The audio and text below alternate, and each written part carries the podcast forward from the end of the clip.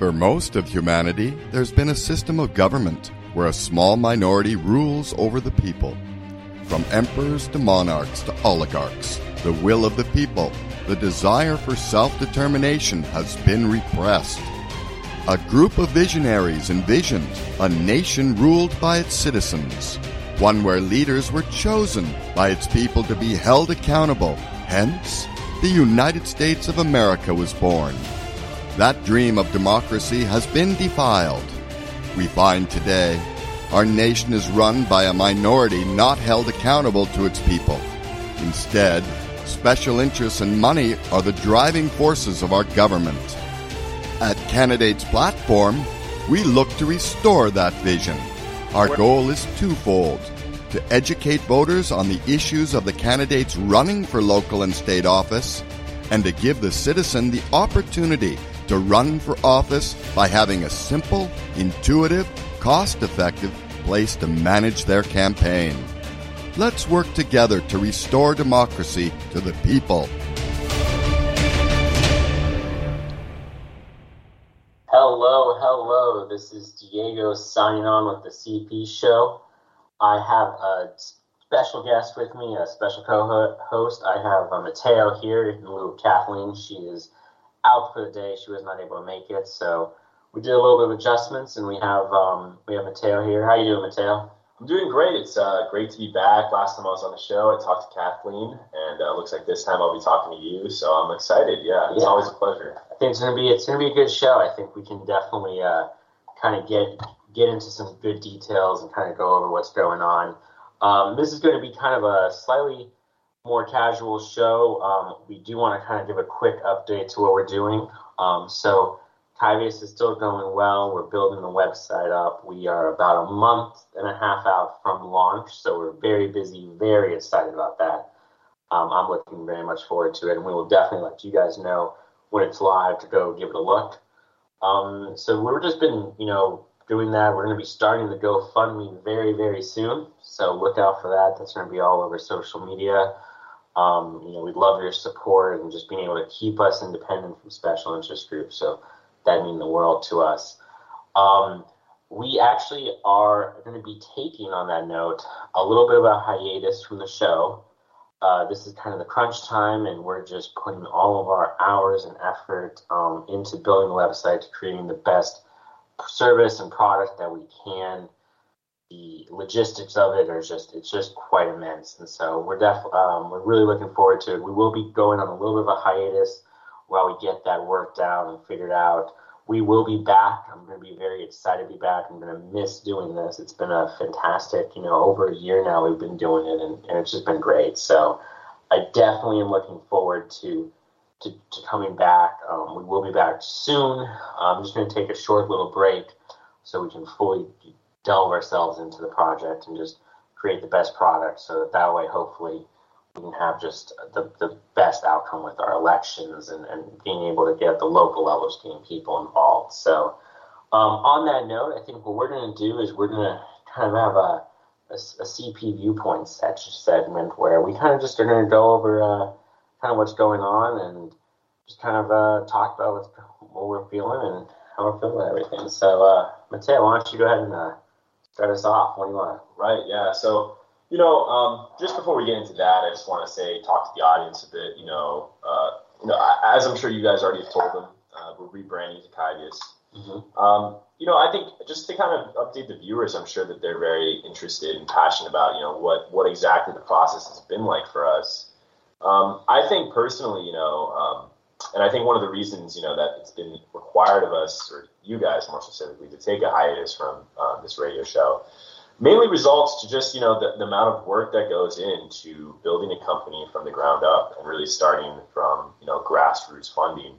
Um, which is why we're also trying to have that GoFundMe page a little bit more, um, you know, advertised and get that going soon. Um, and I think uh, you know one of the things I was really curious about. Maybe I think people would be interested to hear your perspective about. How do you think? What do you think are the biggest challenges of you know creating a startup? What do you think, in your experience, has been the most difficult aspect um, of trying to get this off the ground?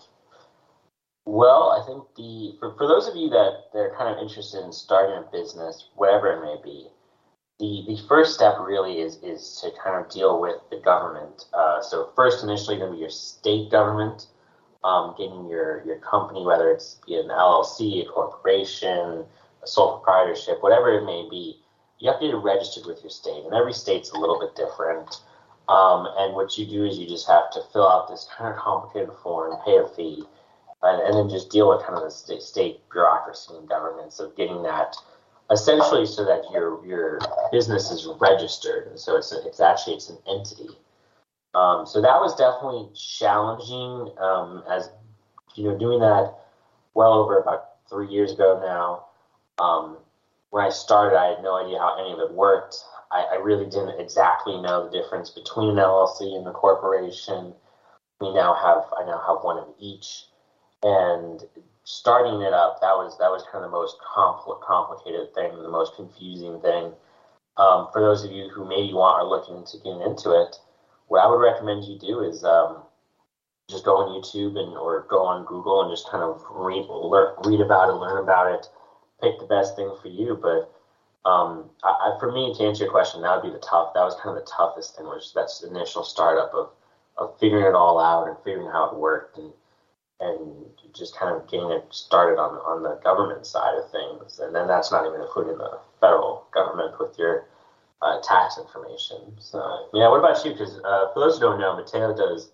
He's kind of our our numbers guy. He's our finance guy. So he's the one who goes and kind of puts, you know, he's the one putting together our cost benefit, all that kind of stuff. And um, uh, what would you say your toughest experience has been in this project so right, far? Right, Well, as you know, Diego, um, and our viewers don't, you know, as, as you know, being a small grassroots uh, startup company, and I'm sure most people can imagine, you know, regardless of me being the finance guy, you know, someone else being the operations, uh, kind of you know, breaking it down that way, you kind of wear every hat. And um, I think that's the most difficult, but also the most exciting and rewarding part about the startup process is, you know, you really have to kind of become master, um, jack of all trades, I should say. And uh, you have to be able to really like adapt your work ethic and essentially what your um, expertise is based on whatever your business needs are. Um, one of the most interesting things, you know, I have a finance background that came into this uh, on this project to kind of help out on the finance end of things. Um, you know, but very quickly, once a lot of the needs that we had for that specific area of the business kind of were satisfied, well, you know, you don't just say, oh, well, there's something no more finance work I can do, so I guess I'll just hang out. You have to kind of look and move on to the next thing that needs to be done for the business. In our case, it kind of came down to our our marketing, our sales approach, and so that right now is something that I have no experience in. Um, but it's something that you know, through reading books, uh, you know, watching videos, doing a little bit of education, you know, self education, you kind of can supplement your your lack of knowledge in certain areas to really become much more, um, you know, efficient and much more of an asset to the business.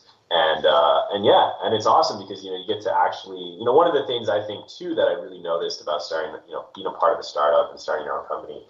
Um, coming out of university, you know, you're reading about all these things, like in finance, you read about all these different finance concepts, you know, like how to, you know, what what's the better balance of debt and equity, or you know, how to do all these things, and you read about it in theory um, applied to certain companies.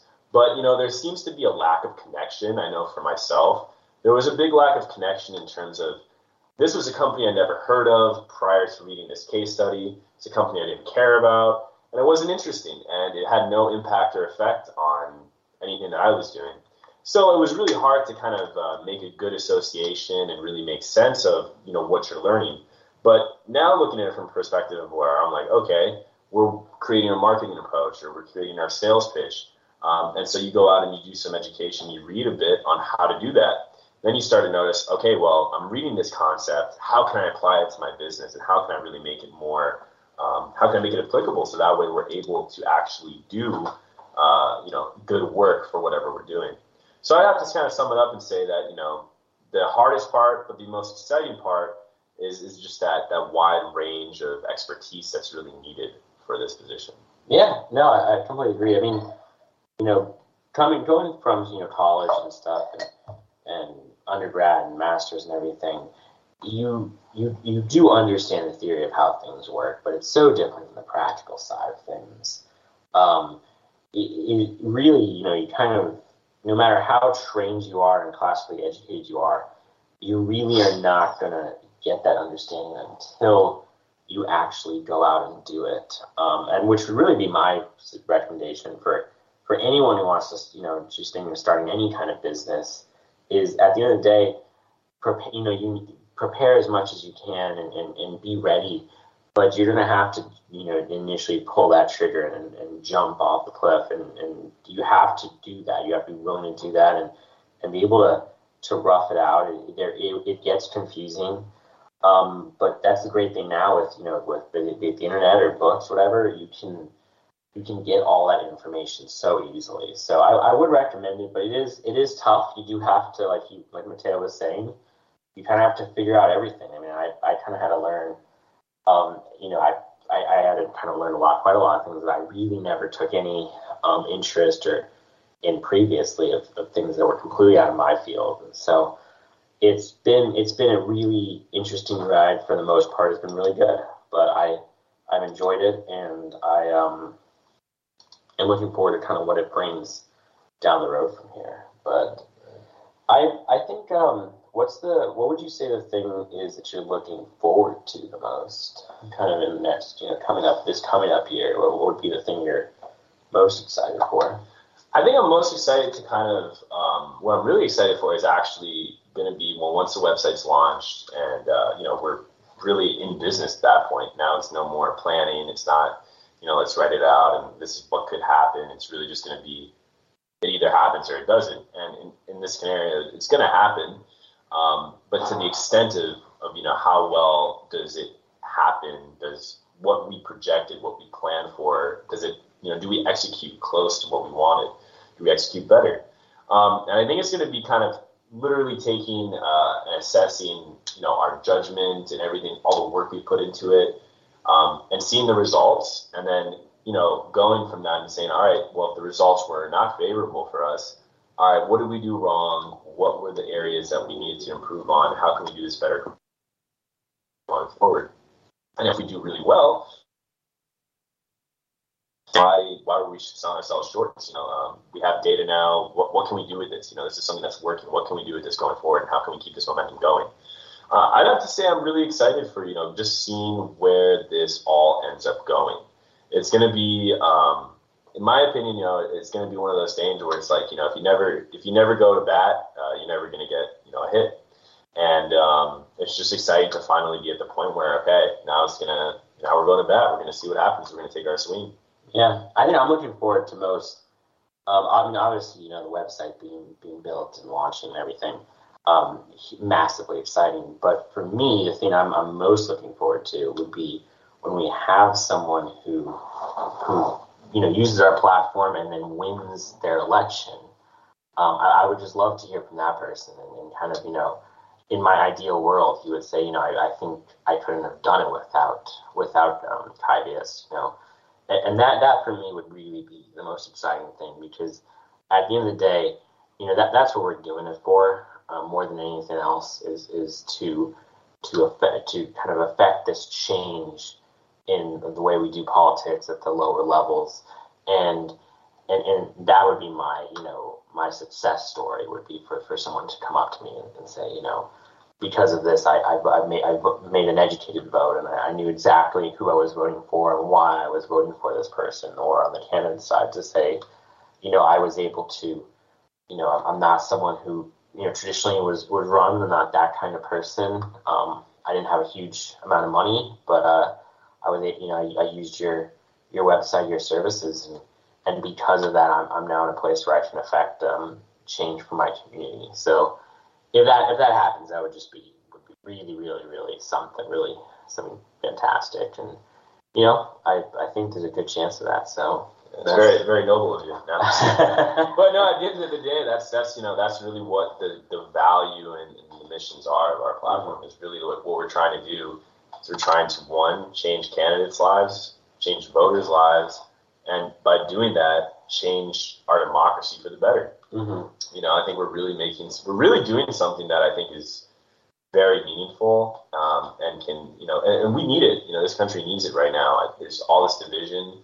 People are starting to notice how much. You know, I think COVID really brought that to light. Yeah. How much you know local politicians actually influence your life. You know, are your kids in school? Do they have to wear masks? It's all your school boards deciding that. You know, and, and I think that this is the perfect timing for us. You know, we, we've lived. Our, we were talking about this earlier. We've lived our lives now for the last year. I think kind of almost of 2021 um, in Arizona, in Phoenix. We pretty much lived our lives uh, as, as if they were normal, you know, before COVID. Um, you know, people, I guess, obviously did have it, but, uh, you know, looking back at it, everything, you know, was normal. I don't know when was the last time I, I wore a mask. Um, and then, you know, you have people, uh, you know, I, I, have friends, you know, I, grew up in New York City, who, whose lives, you know, their 2021 was dominated by kind of living with COVID um, with whether it be vaccine, you know, mandates or or whatever it may be.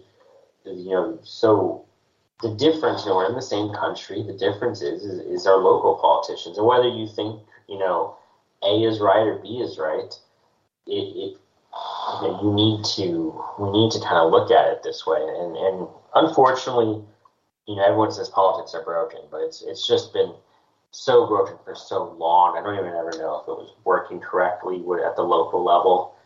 You know, I, have been in it now since 2010, and local politics is just it's just its own beast. Um, that's because of its anonymity is run so poorly with such little, you know, integrity and oversight. So change that, I think for the, for the better would be would be really would be really huge for for all of us. So. Right, right. No, I agree. And I, I think speaking on the whole COVID situation, you know, and this might be a good segue into our kind of candidates platform view on the world type of uh, program. But you know, what do you um, what do you see? How do you see you know five years from now? How do you see us coming out of this pandemic? And then also, you know, do, do you see any lasting consequences from the pandemic? And additionally, you know, how will we look back on these past three years? Is I think it's three years at this it, point. It will be. You know, almost, we're going into the third year. Yeah, we're going into the third yeah. year. It's almost been two full years since March of 2020 when the pandemic was declared. Um, you know, how are we going to look back at that in, in the rearview mirror? You know, is it going to be something that we're like, what the heck were we all doing? or, you know, are they going to be like, oh, we did the best we could? I had my own views, but what are yours? I mean, socially, I think you know we're, we're going to look at this socially as kind of I think what people are going to do is, is they're going to follow kind of the trajectory they've been. So I think we're going to be split into two opinions of like, what the hell are we doing? Why did we do this? And then people who said, you know, we, we, we saved the world essentially. Um, I, I think there's going to be big fall because the biggest thing it showed was the um, lack of equity, both you know socially as well as politically. You know, we we've now had it where you know we've had so many politicians and celebrities and whatnot, you know, basically saying one thing about it and then and then doing another. You know, they they have their they, they tell people, well, no, you can't do this, but but they go to their maskless parties and close quarters indoors, and I think there's a lot of anger towards them. I, I don't know which way. I'm not so sure. You know, everyone talks about this. You know, the GOP is going to, you know, dominate and, and take everything back. I don't know because I think a lot of people are tired with with them as well, um, and so I, I, don't know which way it's going to go. I, I, kind of honestly think we're going to be kind of looking at more or less a continuation of this stalemate. I think it'll flip in the geo in the you know the Republicans' favor, but I think it's still going to be very close. It's going to be these very close margins. You know, the Senate one or two votes, and then 10 to 20 in the House. I, I, don't I don't foresee personally this you know massive sweep or wave either way. Our country is is pretty radically split down the middle, um, and there's two roughly equal camps that, that believe very very fervently, um, and, and and in the younger people I think are, are more so. You know I mean uh, whether you're talking to to you know young conservatives or young young progressives. I mean, it, it's essentially it's uh, it, the, fervor that they believe in uh, is is really really intense, and so. I don't know. I'm, I'm, I'm not sure. I think I think we're going to be kind of keeping this stalemate down for a while. What about you? You think we're going to Yeah, I'd like to address that question and then kind of take up what I think, you know, how we're going to look back at the pandemic after, you know, a couple of years. But to, to that, I think you're right. But I think I think the thing that the issue is that we're kind of like we're represented by two extremes. We have two options, and they're both pretty far opposed from each other. Mm-hmm.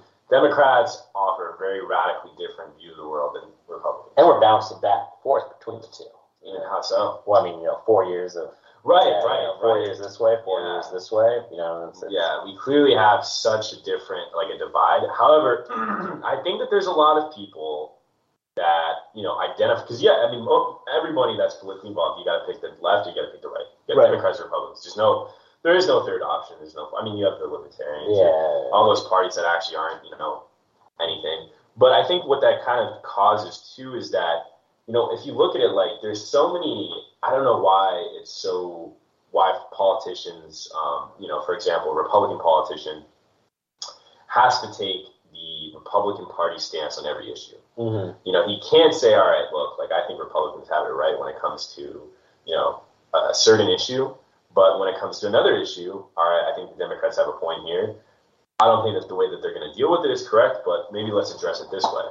I think that's what's missing right now. Is it just seems that it's just it's just I guess you know to sum it up, it's just a game of politics. It's yeah. just a game of you know we're doing it one way and you're doing it another way. Well, it's like Jon Ossoff, the, Dem- the Democrat senator from Georgia had um, you know he's he's trying to find a Republican senator to co-sponsor his bill that you know um, Congress Congress people uh, can't trade stocks while in office. Right. Um, and right. So I think I think that includes their spouse. Um, you know, it has to kind of go into a blind trust, and they can't do individual um, trades essentially, which is something a lot of them have been doing for the last you know 20, 30 years. Um, and I think that's something that actually a lot of Republican, both people as well as congressmen, would support. But there's just that radical kind of, you know, well, you know, blue blue decided, blue, you know, came up with it, so red's against it, and right, and, and vice versa. I mean, you know, I think with the previous president, a lot of stuff there was there that would I think most Democrats would have liked, but you know, it was Trump, so they're not going to go for it. So right, you know, no, just, I agree 100. percent You know, just going to that point, I think it uh, it kind of sums up how the another uh, kind of furthers your point about how there's been a lot of uh, the pandemic has shown a lot of inequity, um, you know, for people in power versus the rest of us. And I think that's so true because if you look at it, you know, Nancy Pelosi is the name that strikes out, but right. I know it's, it's happened. On, I saw a chart yesterday on Twitter of people who of con- members of Congress who have been in the S and P 500 in the past two three years, mm-hmm. and um, you know there was both Republicans and there was actually more Republicans than there was Democrats. But Nancy Pelosi was up there like number two or three, beating it by like ten points, yeah, ten percent, yeah. which is ridiculous, you know. Um, I don't that's savvy, savvy of a trader. So no, no, of course not. I mean, even the best hedge funds, you know, mm-hmm. it's just ridiculous. It's like, and, and I think that kind of gets to the point. I think um, one of the things that the pandemic has really shown is it's shown a lot of the politicians to be frauds. I think people really understand now that most of these people are just saying what's going to get them reelected next, you know, mm. next election, come election day, right? Right. Um, so I think you know, I think when we look back at the pandemic, we're going to look back, uh, and I think we're going to we're going to one of the things I think is going to be a very big issue is kind of how this pandemic really affected people, honestly, under the age of twenty 21 yeah. years old. Uh, I think even college kids had it really, you know, really tough. I mean, I, I, yeah, I had the, you know, COVID hit for the past, for the last one and a half years of my college experience. Um, at that time, obviously, I was a little bit more over the. I was I was ready to get out of college. I was tired of going to class, tired of all that stuff. I got to also study abroad for one of those days, I mean, one of those semesters. So really, only two semesters I was in the states for it. Um, you know, and it was it, what it really what it really did is it, it was a detriment to my education because online learning is just terrible. You can't learn. Yeah. Um, and then you know, additionally, I had roommates and stuff, but I can't imagine if I was just living at home, I wasn't able to see my friends. You know, I wasn't able to interact with people my own age, and also, you know, that's such an important time socially to develop.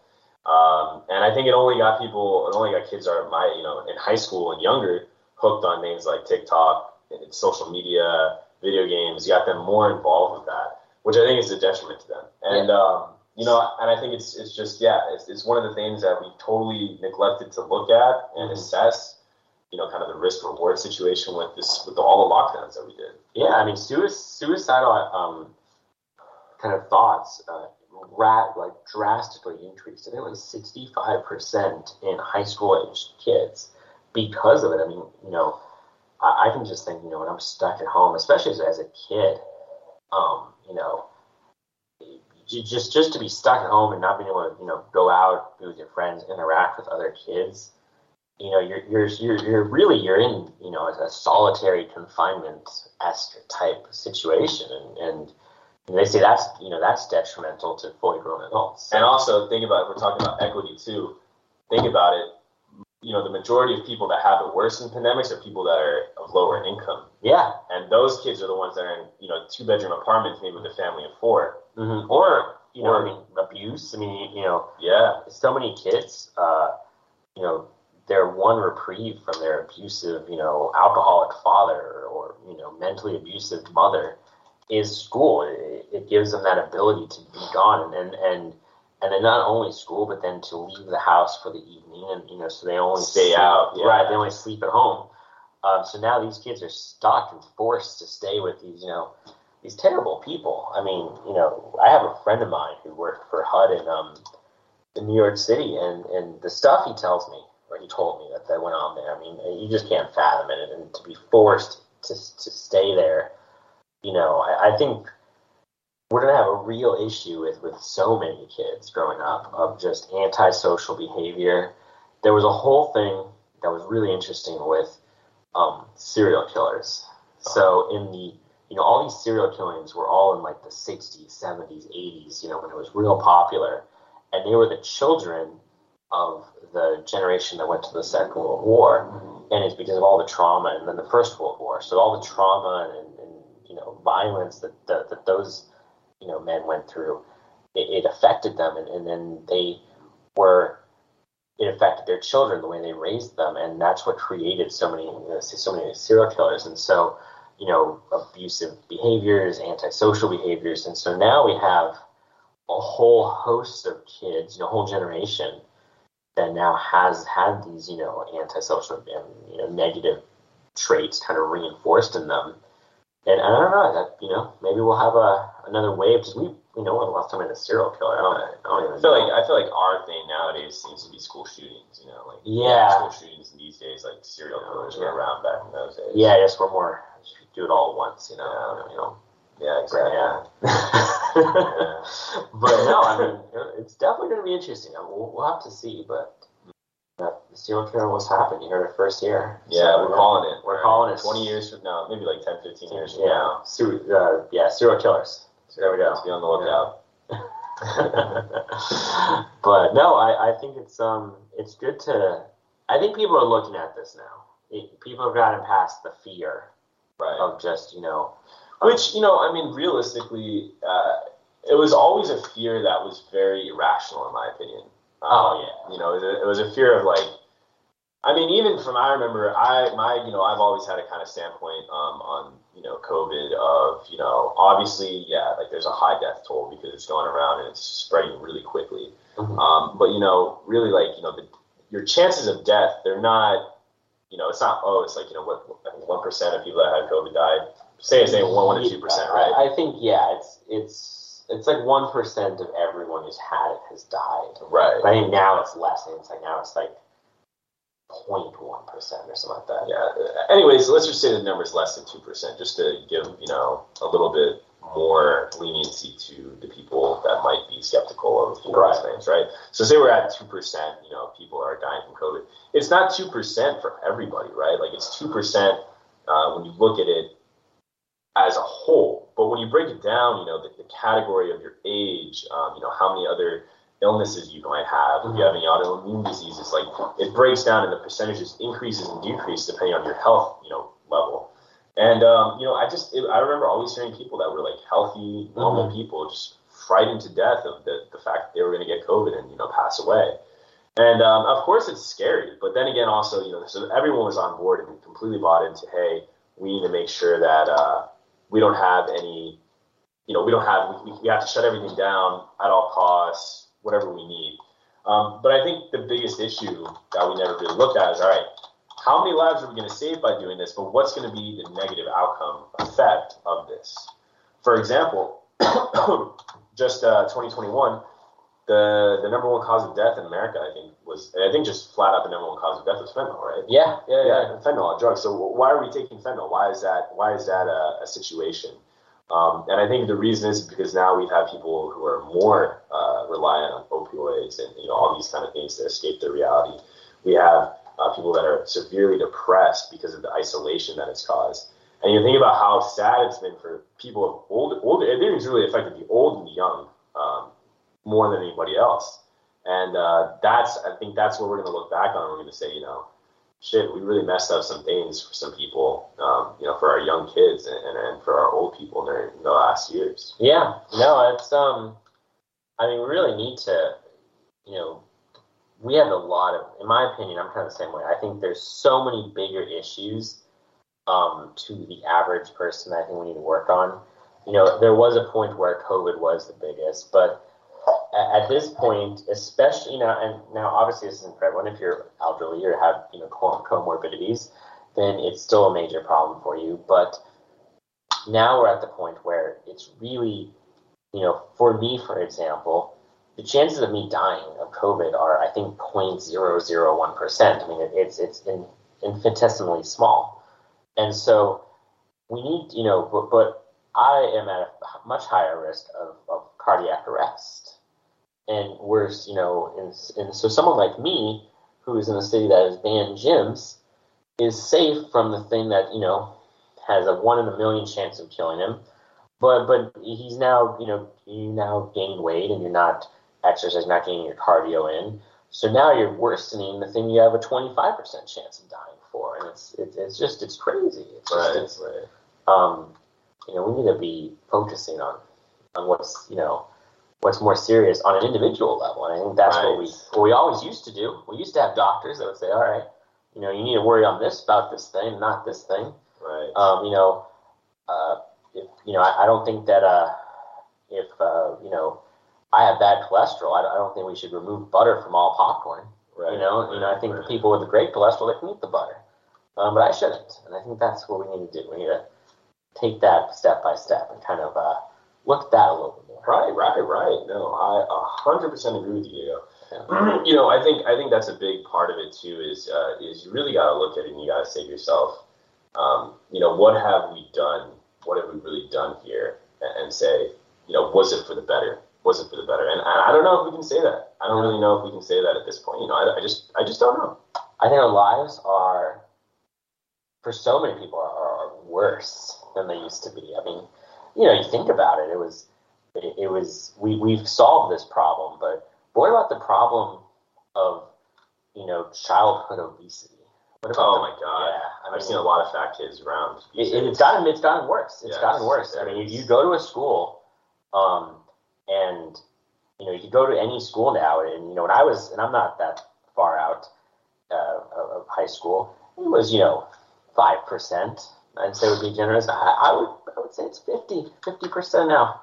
Probably, think, probably you know, around fifty, probably. Yeah, because I was going around and you know, not not not counting or anything, but I did notice it, and I think, and that's just not good for you know for, for anyone for their for their health. Um, it's it's it's just it's a massive strain on your joints. I mean, oh, obesity is yeah. probably the worst. It's it's one of the worst things that everyone can easily. I mean, easily is a little bit of a light term, but man, it, everyone has the ability to at least take that or mitigate that. You know, negative aspect of their lives via just a couple, you know, I guess just really through discipline, through discipline. That's kind of what it comes down to. Yeah. Well, well, well, since we're talking about that, what would be your what's your you know workout regimen? What would you what would you recommend? Right, right. So I think you know if you're someone starting out that is obese, um, I, I think what you got to start out is you got to start just getting it, really getting focused on. All right, four days, five days a week.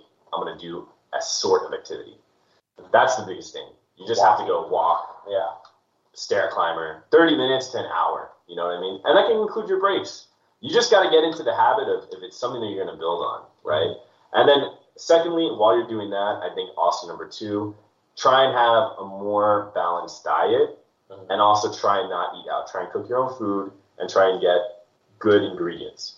Avoid things from a box. Yes, everything from a box. box. Yeah, you know, just no boxes. No boxes. Yeah. You know, stick with you know chicken. Stick with meats. You know, lay off of things like butter. Lay off of uh, fats that aren't, aren't are unnecessary. You know, you don't have to radically change your diet. Um, but you know, it's it's one of the things that if you put those two in combination and you continue that over months, four, five, six months, you know, you will see results. Mhm. And then from there, you know, find something that you're interested in. You know, do a sport. Uh, you know, I, whatever you want. You know, something that's just going to get you in there all the time. Yeah. Well, I think um, this has been, you know, we're I'm really enjoying kind of going over kind of the ills of society. I think it's it's good for us all to to be aware of it. We are going to take a quick break, um, and we will be right back. We're going to kind of continue this conversation. Um, it's been just fun kind of talking with everyone. We will be back right after the break. Hope everyone see you then.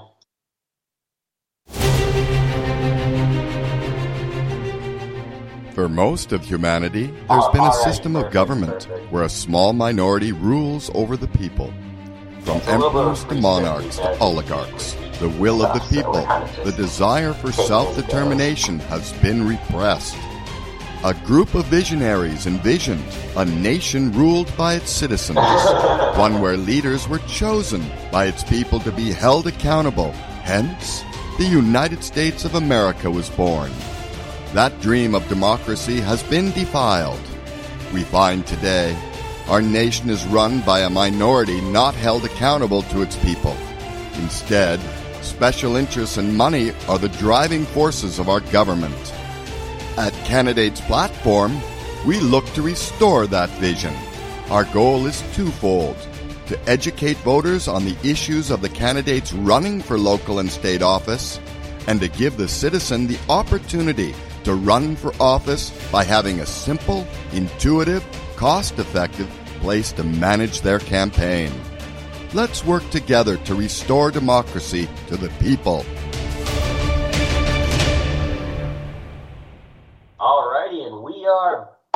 With our CP show. Uh, Diego here with uh, co-host Mateo. We're talking about uh, we're talking about Kyvius. We're talking about the CP show. We're talking about the ills of society, and I think we're now going to be going to expanding the reach. Going to be going global, talking about international politics. I think something that I find very interesting. I think you know a lot of people like to kind of focus on you know, whatever sports or whatever, and and, and I, I think that's important, but I try and you know focus. Um, I, I like to we, we got to be grounded in reality. right, right, You know, yeah, we got to be grounded in you know what what actually matters. You know, I'm sorry, the Super Bowl doesn't really matter. right, right, right. But what's going on in Europe, what's going on in Africa, that's what matters. right, It- that affects us. right, and, and I think you know what bigger right now than Ukraine, which Right. Which, Which- is close to home for us. Yes. It's very close to home for us. You know? yes, yes, we um, I think we have we have We are Ukrainian, part part, part Ukrainian, yeah, we have a we we have a, a our great grandfather who's from Ukraine, Yes. So- yes. so I I've always felt kind of Ukrainian in a lot of ways, and so I identify as Ukrainian um, most of the time. Yes. Yeah, Yes, I, I do identify as Ukrainian. So yeah, so I mean, I think we're right there. You know, I think we, and I think that kind of gives us the ability, to kind of, you know, we we can add a late, yeah, we right add a a con- context. yeah it. context that most people probably don't have. Yeah, and, and we want to try and do that to you. So Mateo, um, going into Ukraine and Russia and, and kind of situation going on over there. What, what, what would you take? What's your take on on kind of what's? Do you think we're gonna get involved in in a war over there? Well, you see, it's definitely a situation.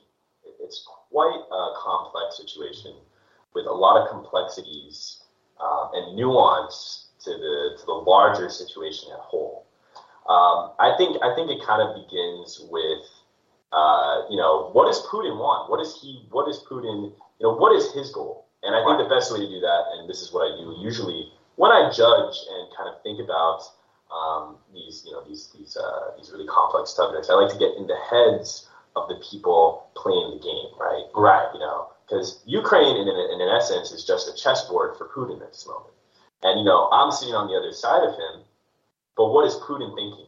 Where is he going to move his pawn? Where is he going to move his rook? You know, is is this just a ploy so that he can invade us through Hawaii? We don't know, or Alaska. You know, I think one thing is for sure. One thing is for sure. Ukraine might I, you know, I'm just going to go out and say it. I think Ukraine is a distraction. Really, I think it's a distraction for a larger homeland invasion by Russia via Ukraine and Canada. And I think that that's something that I don't know why the CIA isn't looking into it, but you know, I, I don't know. What what is your take on that? Uh, yeah, no, I mean, I um, I think it's it's definitely. It, I, I I've never thought of it that way. You know, I kind of I kind of think it's more of a you know a thing with you know when you have you know Donetsk, which is which is a part of eastern Ukraine. It's Of a region, it's a region there. Yes, yes. um, that's kind of been the forefront of, of this kind of proxy war. I think what we have to look at is that you know how does this smaller ripple effect kind of kind of ripple bubble through Europe and Central Asia? I mean, uh, you know, looking back, and I always try and look through history, historical context um, to this, and, and I think it's quite similar to what we saw with the Austro-Hungarian Empire and the Black Hand um, at the start of the Civil War, or Civil War, sorry, the First World War, where we had a small localized regional conflict kind of bubble up into this you know international conflict. You know, we had Serbian separatists essentially assassinate um, a high-ranking member of, of the Austro-Hungarian Empire, and then Russia got involved, and then Germany got involved, and then and then the Turks and England and Belgium, and then the, you know the U.S. And I think we need to be very careful as to not allow that to happen now. right, right. So, you know, right. Uh, something I think that's very, very possible, you know, is, is let's say you know, Ukraine joins the EU and NATO, Mhm. um, you know, we would be obligated to go over there and, and, and, and defend Ukrainian forces from, from Russian incursion. And I think that's something that I think a lot of people are worried about because what would that look like? We haven't had a major war, you know, with two technological superpowers. You know, the wars have all been fought with one superior force against a guerrilla warfare type. Right, right. But but to have a war of you know two you know very advanced tech technological superpowers, two superpowers. Two superpowers. Two superpowers. um, and then and then you bring China into the mix, and, Right. and then you know India, Yeah, you know India and and and Pakistan, and Australia and, and Japan and Korea. Right, right. you know, you gain all these, you know, these these countries that have just vast amounts of technology, and and and we could be looking at a really devastating war, and I think it's one we all want to away. Right. No, and I, and I agree. And I think you know, getting into Putin's head, you know, I think he's trying to see. You know, he sees us. We're we're in a position of weakness right now. Mm-hmm. You know, we're incredibly divided, um, thanks to his bots. Um, we're incredibly uh, indecisive, and we don't have a clear direction as a as a country, right? So we're not necessarily stable in the sense that, you know, hey, uh, we have a, a threat, something we need to address. All right, let's all we can all work together as a country and we can address that threat, right? And I think uh, a big part of it too is, you know, uh, in the last administration, we kind of took a stance of being a little bit more, you know, we wanted to be more isolationist. I guess I don't know if that's the right word, but you know, we wanted to essentially stop. We don't want. to, I don't think anybody in America wants to get pulled into another Afghanistan. You know, Mhm. everyone saw how poorly that that ended. Mhm. Um, you know, a complete waste of money, time, and resources for us and the taxpayer. Um, and so when you when you think about it, you know that way, you're like a lot of people think, okay, yeah, Ukraine it matters, and you know obviously to us it matters a lot because you know we're Ukrainian. But the issue that I see with um, with thinking too much about Ukraine is that it kind of puts us in all right. Either we're going to do something, we're going to go and we're going to combat uh, Russia if they try to invade, you know, or or do we kind of have to take a step back? And I think this will set the precedent for the rest of the twenty uh, what is this the twenty first century? Mhm. Yeah, yeah, right. Set the rest of the 21st century um, with how America's role in international politics and, and kind of in the, the world stage will be. Are we going to let, um, you know, I think this is a very pivotal moment, but I think it's very pivotal, and I think Putin's taking a bit of a of an advantage of of how. Um, how, how should I say this? Of how important you know Ukraine is to kind of the geopolitics of Europe and Russia that we're, we're really not looking at what's going on on the West Coast. Mhm. And by that, I mean really the Northwest Coast. Because I don't know if, if you knew this, but around 80,000 years ago, there was a land bridge that was there. Now, you know, global warming is something that's happening, but very easily, you know, China could shut off all of its coal production and possibly we could even see a little bit of global cooling. Well, I mean, I think that's kind of an interesting concept because could you really? Well, and that's the thing is, is that we when we're looking at the like kind of global economy and climate change and stuff like this, I think we need to look at it through a broader spectrum of because we're not an isolated, you know, island completely cut off from the rest of the country. I think world. it's the world. Right. You know, we're, we're we're all in this kind of thing, and so you know we have this kind of issue where we need to work together to kind of approach this subject. And I think I like to look at it um, kind of in a kind of, you know, for those of you who don't know, I'm a big fan of a Tai Kui Hong, which is um, it's kind of a version of Chinese checkers that I play a lot. And what I do with it is a big thing is, is it, it's all about kind of you know the movement of pieces on the board. Right, of course. Naturally. And so I think we have to.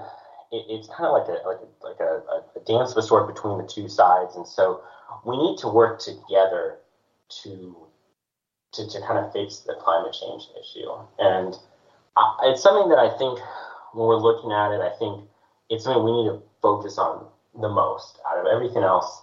Oh, so you actually, so you believe the climate change is something that we need to focus on? I do. I think I think it's something that we, we need to be worried about. I think you know this idea of just polluting rivers is I think antiquated. True. And true. And so yeah, so no, I, I I'm definitely I'm a big proponent of, of kind of the climate change issue. Right, and I think re- response the responsible handling of climate change is the most important aspect of that too, because you know we have to we have to do this in in a way that is not going to be too economically detrimental mm-hmm. to our country um, and to the greater country. And I think this, you know, the difficult thing too is it's, um, you know, as as the rest of the world is the, you know, the quote unquote, as I do air quotes, third world. Um, because I don't believe there's a third world. We're all one world here. But you know, those countries. Right. One world, so, one race. I know. I'm, I'm right, right, right, right. But going into that a little bit further, um, you know, those countries as they start to economically develop, you know, they're going to say, hey, you know, they're going to they're going to point to you know Europe. They're going to point to Russia, um, even though Russia is probably not on board with climate change, but they're going to point to Europe and the United States and Canada and all these quote unquote again air quotes first world, one world, not first world, but you know for this we'll say one first world. Um, the first world countries will say, hey, you know, you guys got to develop and become you know these really um, advanced eco- economies, developed economies you know, without having to take into account climate change. You got to, you know, really uh, pillage your resources and pillage our resources in turn. You know, if we, you know, take that extra lens of colonialism into the into the perspective. But I think it's more than anything else. It's, it's you know going to be them saying, well, you know, you guys can go ahead and do your thing, do your green initiatives, but what you know, why should we be held to that standard? Mm-hmm. And uh, you know, how can you really argue that?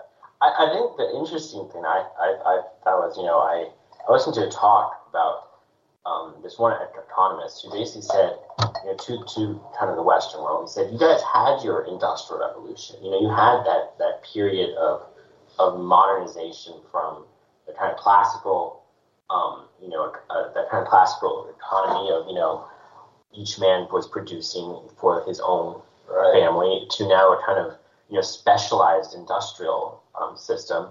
And there is that kind of growing pains of, you know, one, um, you know, of low wages and exploitation, and then you kind of then grow up into kind of more of a modern society, and then there is that kind of, and he, he was saying, and I think it's something to think about is, is is it is it something? Are we being vain and egotistical to to say, hey, we know what's best. We're gonna enforce, you know, our kind of Western worldview on you, and not allow you to naturally and organically grow as a society and, and, and experience, you know, as they're going into that industrial age. I mean, imagine if, if us in England and America, you know, we're going into industrial age and then a super highly advanced, you know, power comes in and, and starts dictating the rules to us.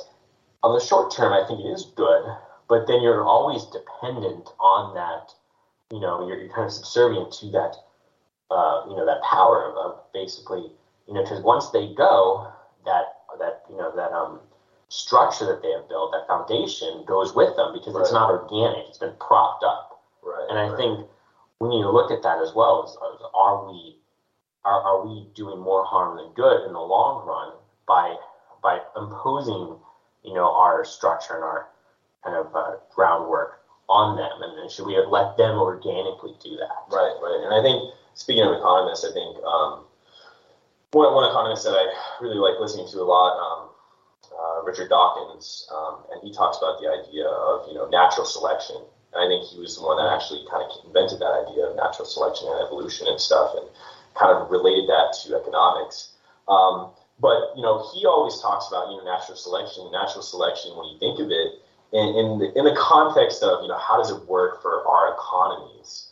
Um, you know, it's kind of like you know the economies that don't, uh, you know, that don't succeed, they end up failing, um, and then that's kind of where this this this thing happens of well, you know, if we're coming in and imposing our views and imposing our standards, this Western standard of how uh, a country should run, it makes it a bit difficult um, because we're we're getting into that process that has allowed us to become where we are. You know, right? Like we didn't have anybody telling us, you know, we got to do uh, you know, this or that, we kind of were able to see and we had to, to feel, really feel the negatives of when we made wrong decisions. Mm-hmm. And uh, when you look at it, you know, I think that's where China is kind of playing a bit of a different role.